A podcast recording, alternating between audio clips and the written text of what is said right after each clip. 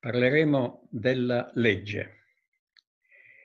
La parola legge deriva dalla lingua latina lex, che vuol dire lego, e indica vincola, che costringe a fare o non fare una cosa o una determinata attività.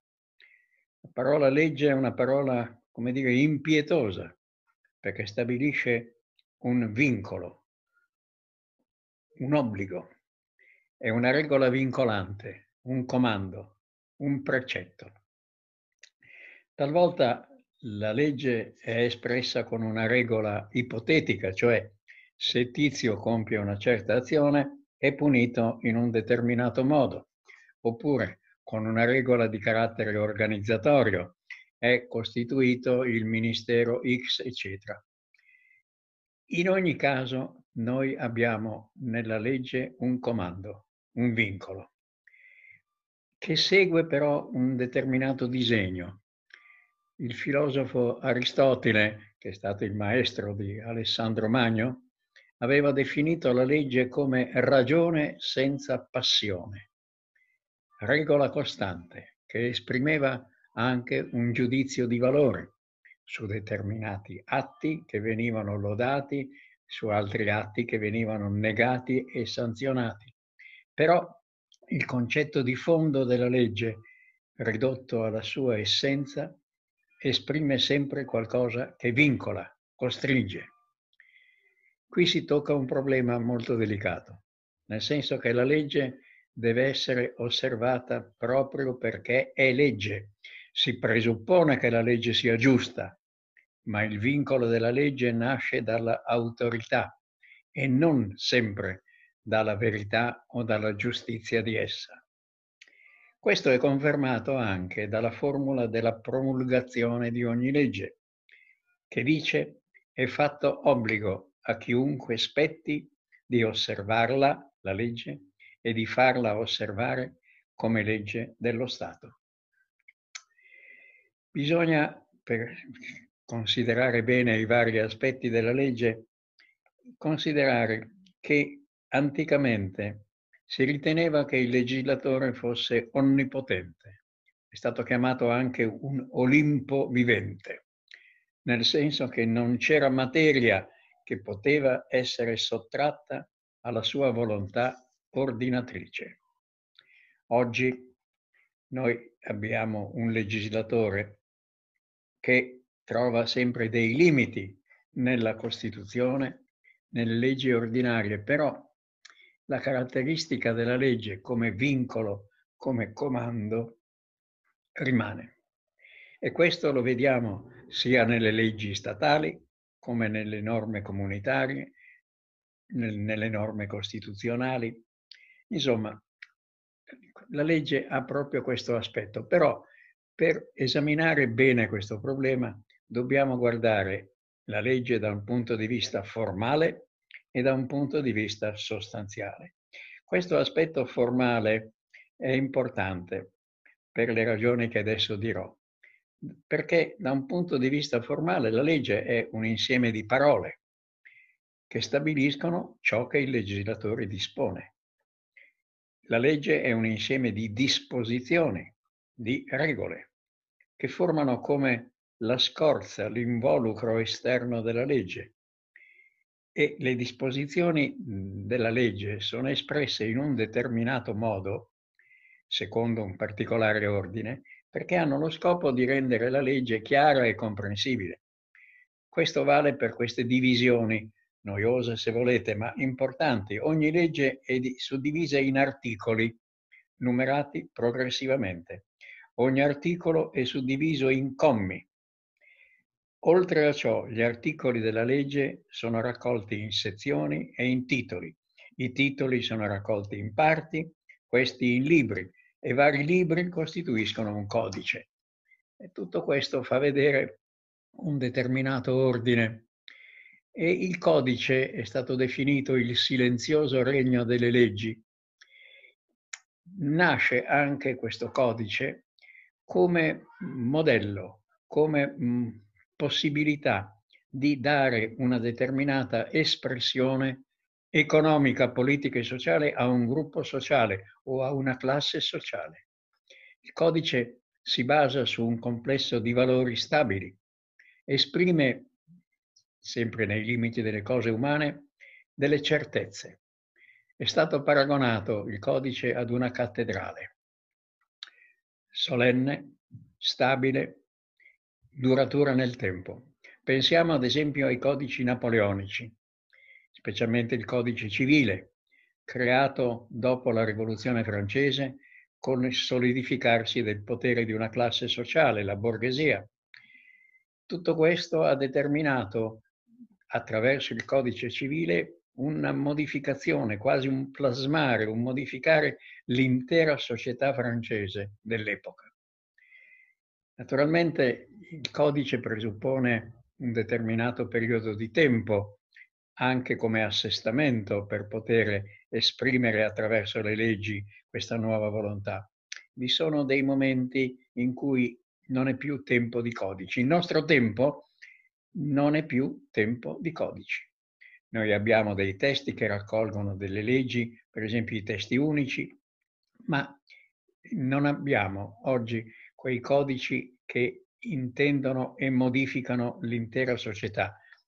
Abbiamo per esempio il codice della strada che riguarda la circolazione stradale, abbiamo varie altre cose. Le leggi del nostro tempo, e questo è un punto da riflettere, sono numerose e frammentarie e cercano di seguire i continui movimenti politici e sociali. Noi abbiamo una scalinata di norme, le norme poste al vertice, pensiamo ai trattati, alle direttive comunitarie, poi alla Costituzione e poi abbiamo questi scalini inferiori che vanno dalla legge ordinaria alla legge regionale, agli statuti, agli statuti locali, ai regolamenti locali. Insomma, vi è tutto un determinato ordine, ordine complesso, ma che si cerca di vedere come viene stabilito. Anche la stessa suddivisione della legge in articoli e gli articoli in commi dovrebbe seguire un ordine logico, per cui nell'interpretazione l'ultimo comma deve essere interpretato alla luce del penultimo, il penultimo alla luce del terzultimo e così via fino al primo comma che dovrebbe essere quello che conclude, qualcosa che tiene assieme l'intero articolo.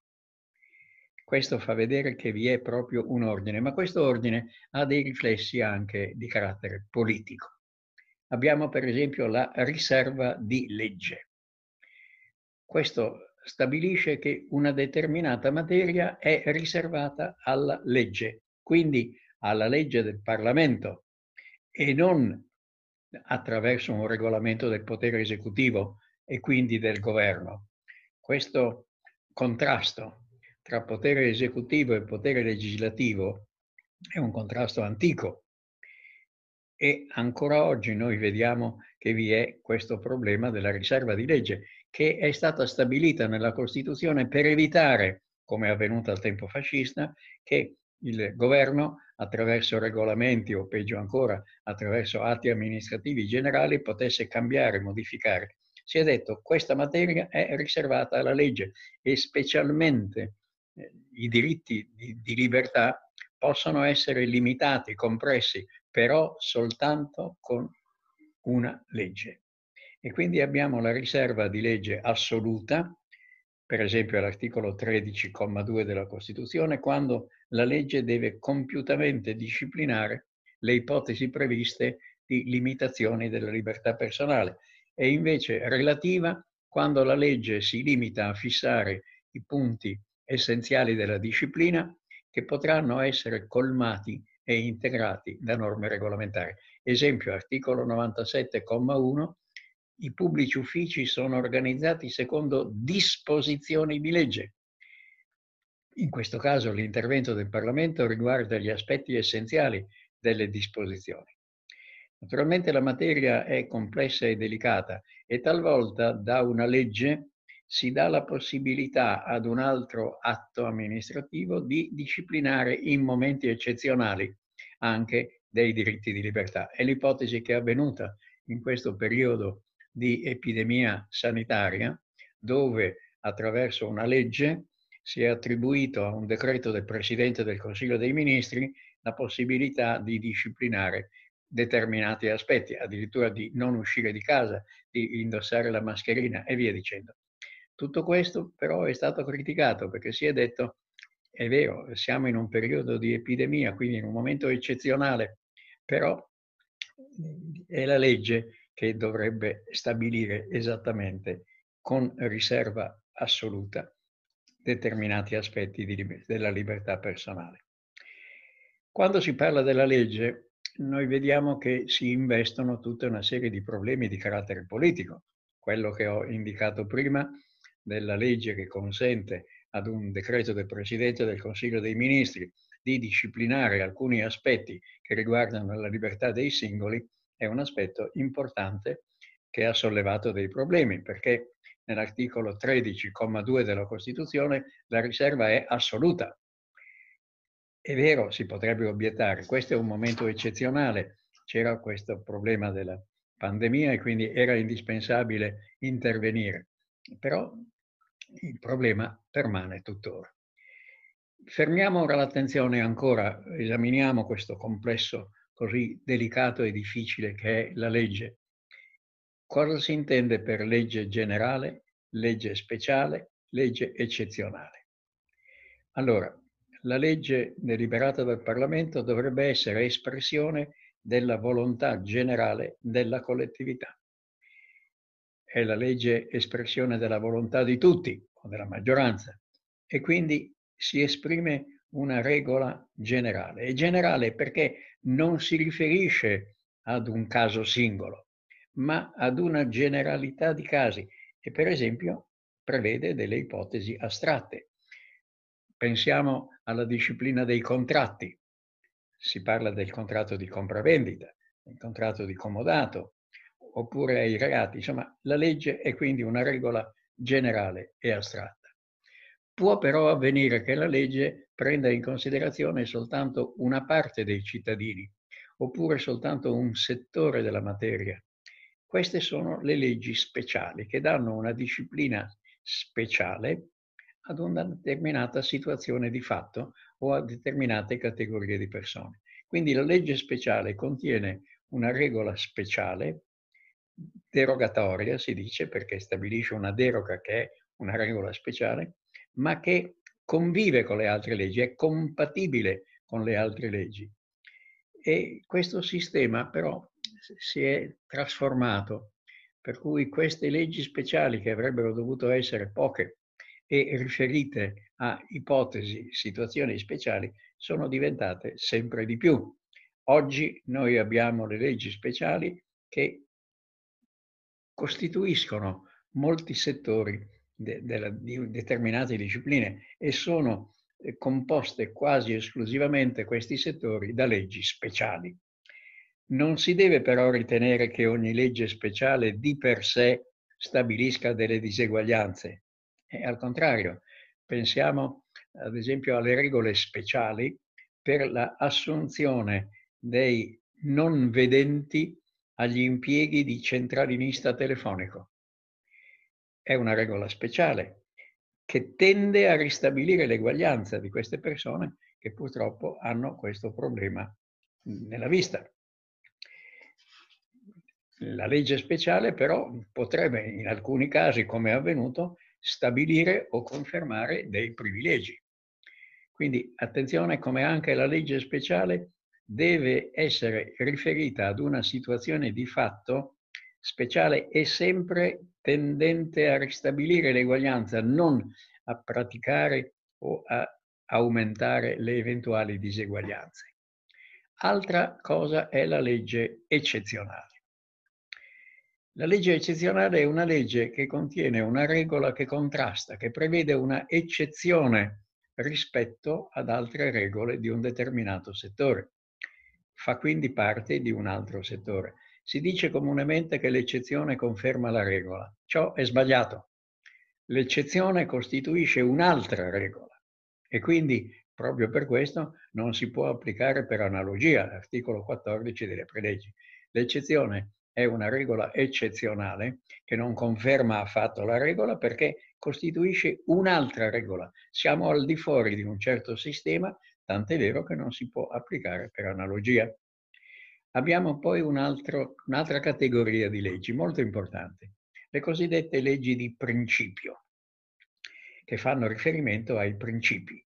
Principi, la parola principio indica l'inizio di qualcosa, ma nel campo giuridico indica le regole di base principali, espresse sinteticamente, dalle quali derivano altre regole subordinate. Quindi per questo la parola principio ha questo significato di inizio, perché indica qualcosa da cui deriva un'altra o più cose secondarie e subordinate. Questi principi sono molto usati nel campo del diritto, sono molto delicati e abbiamo i principi generali dell'ordinamento giuridico dello Stato, articolo 12 delle disposizioni sulla legge in generale. Sono ancora contenuti nel, nelle preleggi al codice civile e indicano queste regole di fondo di un sistema normativo eh, dove le norme sono messe tutte sullo stesso piano, come le norme del codice civile. Pensiamo a un principio generale, un, un articolo di legge che è nel contempo anche principio generale, l'articolo 2043 sulla responsabilità che nasce non da contratto ma al di fuori del contratto. Viene molto usata questa regola dei principi generali, il principio di buona fede nei contratti è un principio generale. Oltre ai principi generali abbiamo altre categorie di principi stabiliti direttamente dal legislatore, ad esempio i principi fondamentali delle leggi dello Stato, articolo 117, comma 3 della Costituzione, che sono contenuti nelle leggi statali, chiamate leggi quadro o leggi cornice, e che dovrebbero stabilire dei limiti alla legislazione regionale. L'efficacia di, questa, di questi principi è stata veramente scarsa. Più importanti sono invece i principi che incidono, principi delle leggi dello Stato, che incidono sopra gli statuti e i regolamenti degli enti locali. Qui si fa riferimento ai cosiddetti principi fissati previsti negli articoli 6 e 7 del testo unico degli enti locali. Abbiamo poi al vertice della piramide normativa i principi dell'ordinamento delle comunità europee, i principi comunitari, esempio la disciplina della concorrenza. Questi sono i problemi nuovi i principi più importanti, la cuspide di questa piramide normativa, che condiziona poi tutte le altre norme. I principi comunitari condizionano le altre norme statali, regionali, locali, eccetera. Quindi abbiamo proprio questo aspetto caratterizzato dalla figura della piramide. Cosa dobbiamo dire ancora delle leggi? È che l'attuale sistema delle leggi non è un sistema perfetto, tutt'altro presenta molti difetti. Per esempio, per l'ampio numero delle leggi, troppe leggi. Sono numerosissime, mm, non sono mai state contate eh, esattamente, sono circa 20.000. E questo fa sorgere però un problema su cui si deve riflettere. Dato che c'è questo numero strepitoso di, di leggi, l'ignoranza della legge scusa la regola costituzionale è che, innanzitutto, per quanto concerne la legge penale, l'ignoranza della legge penale non scusa, ma qui si è verificata una sentenza dirompente della Corte Costituzionale che ha detto, tenendo conto della situazione, che non scusa a meno che non si tratti di ignoranza inevitabile. Questo per quanto riguarda le leggi penali. Per quanto riguarda le leggi non penali, quindi quelle che toccano una serie di altri problemi, noi abbiamo una situazione molto complessa, perché non tutte le leggi hanno quelle caratteristiche di cui abbiamo parlato, cioè la generalità e astrattezza. Molte volte vi sono delle leggi, le chiamano anche comunemente le leggine o leggi provvedimento, leggi fotografia di dettaglio che servono a risolvere un problema particolare e il Parlamento eh, viene a disciplinare con una legge quello che avrebbe dovuto essere disciplinato con un atto amministrativo. Questo è uno degli aspetti più negativi dell'attuale sistema normativo, perché abbiamo una gran quantità di leggi, di leggine, che si accavallano e si sovrappongono l'una con l'altra. Altro difetto, ne diamo un breve cenno, è quello dell'abrogazione. L'abrogazione, cioè la cancellazione della legge dal tessuto normativo, dovrebbe essere sempre esplicita, indicata esattamente nell'articolo e nel contenuto. E invece abbiamo oggi il sistema dell'abrogazione innominata, cioè c'è una formula, dice sono abrogate tutte le norme incompatibili con la nuova legge successiva. In questo modo eh, si fa una formula, eh, come dire, molto facile per il legislatore, ma dal punto di vista dell'interpretazione e dell'applicazione si creano molti difetti, perché come si fa a sapere quali sono le norme che vengono abrogate? Questo è uno degli aspetti principali. Un'ultima considerazione è questa. Si è auspicato da parte di molti la cosiddetta semplificazione o delegificazione, cioè spostare alla disciplina del regolamento quanto prima era disciplinato dalla legge, mantenendo alla legge soltanto le cose essenziali, i principi. Tutto questo è certamente un obiettivo lodevole, però bisogna notare che per delegificare è necessario emanare nuove leggi, appunto di delegificazione, e ciò aumenta, almeno in un primo momento, la quantità delle leggi. Tutto questo fa vedere l'importanza eh, e il rilievo notevole che hanno le leggi nel nostro sistema. Sono certamente difettose, meritevoli di essere perfezionate, però attenzione, è da lì che dipende tutto un complesso di conseguenze che riguardano l'amministrazione, non solo, l'amministrazione generale centrale, l'amministrazione locale regionale e sulla base anche del modo stesso come le leggi sono formulate, vi sono i problemi dell'applicazione anche giurisdizionale. Quindi i difetti delle leggi si riverberano poi sui difetti della giurisprudenza.